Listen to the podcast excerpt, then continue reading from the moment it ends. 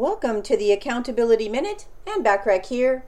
When you start a company and build it up from nothing, it can be easy for you to be motivated to continue its growth.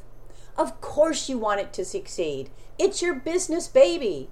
But for employees who haven't been on that journey from the start, it can be harder to motivate behavior change in them. Leading a team comes with its own challenges. There may be times when productivity wanes or team members start cutting corners. A great leader empowers and inspires their team, which is easier said than done in some cases.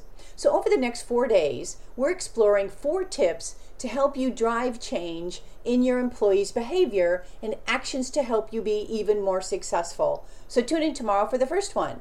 In the meantime, download my complimentary support team assessment so you can customize it for each team member by going to bit.ly, that's bit.ly forward slash support team assessment, all strung together as one word. This is a great tool to enhance communication and expectations with your team members. I appreciate you listening.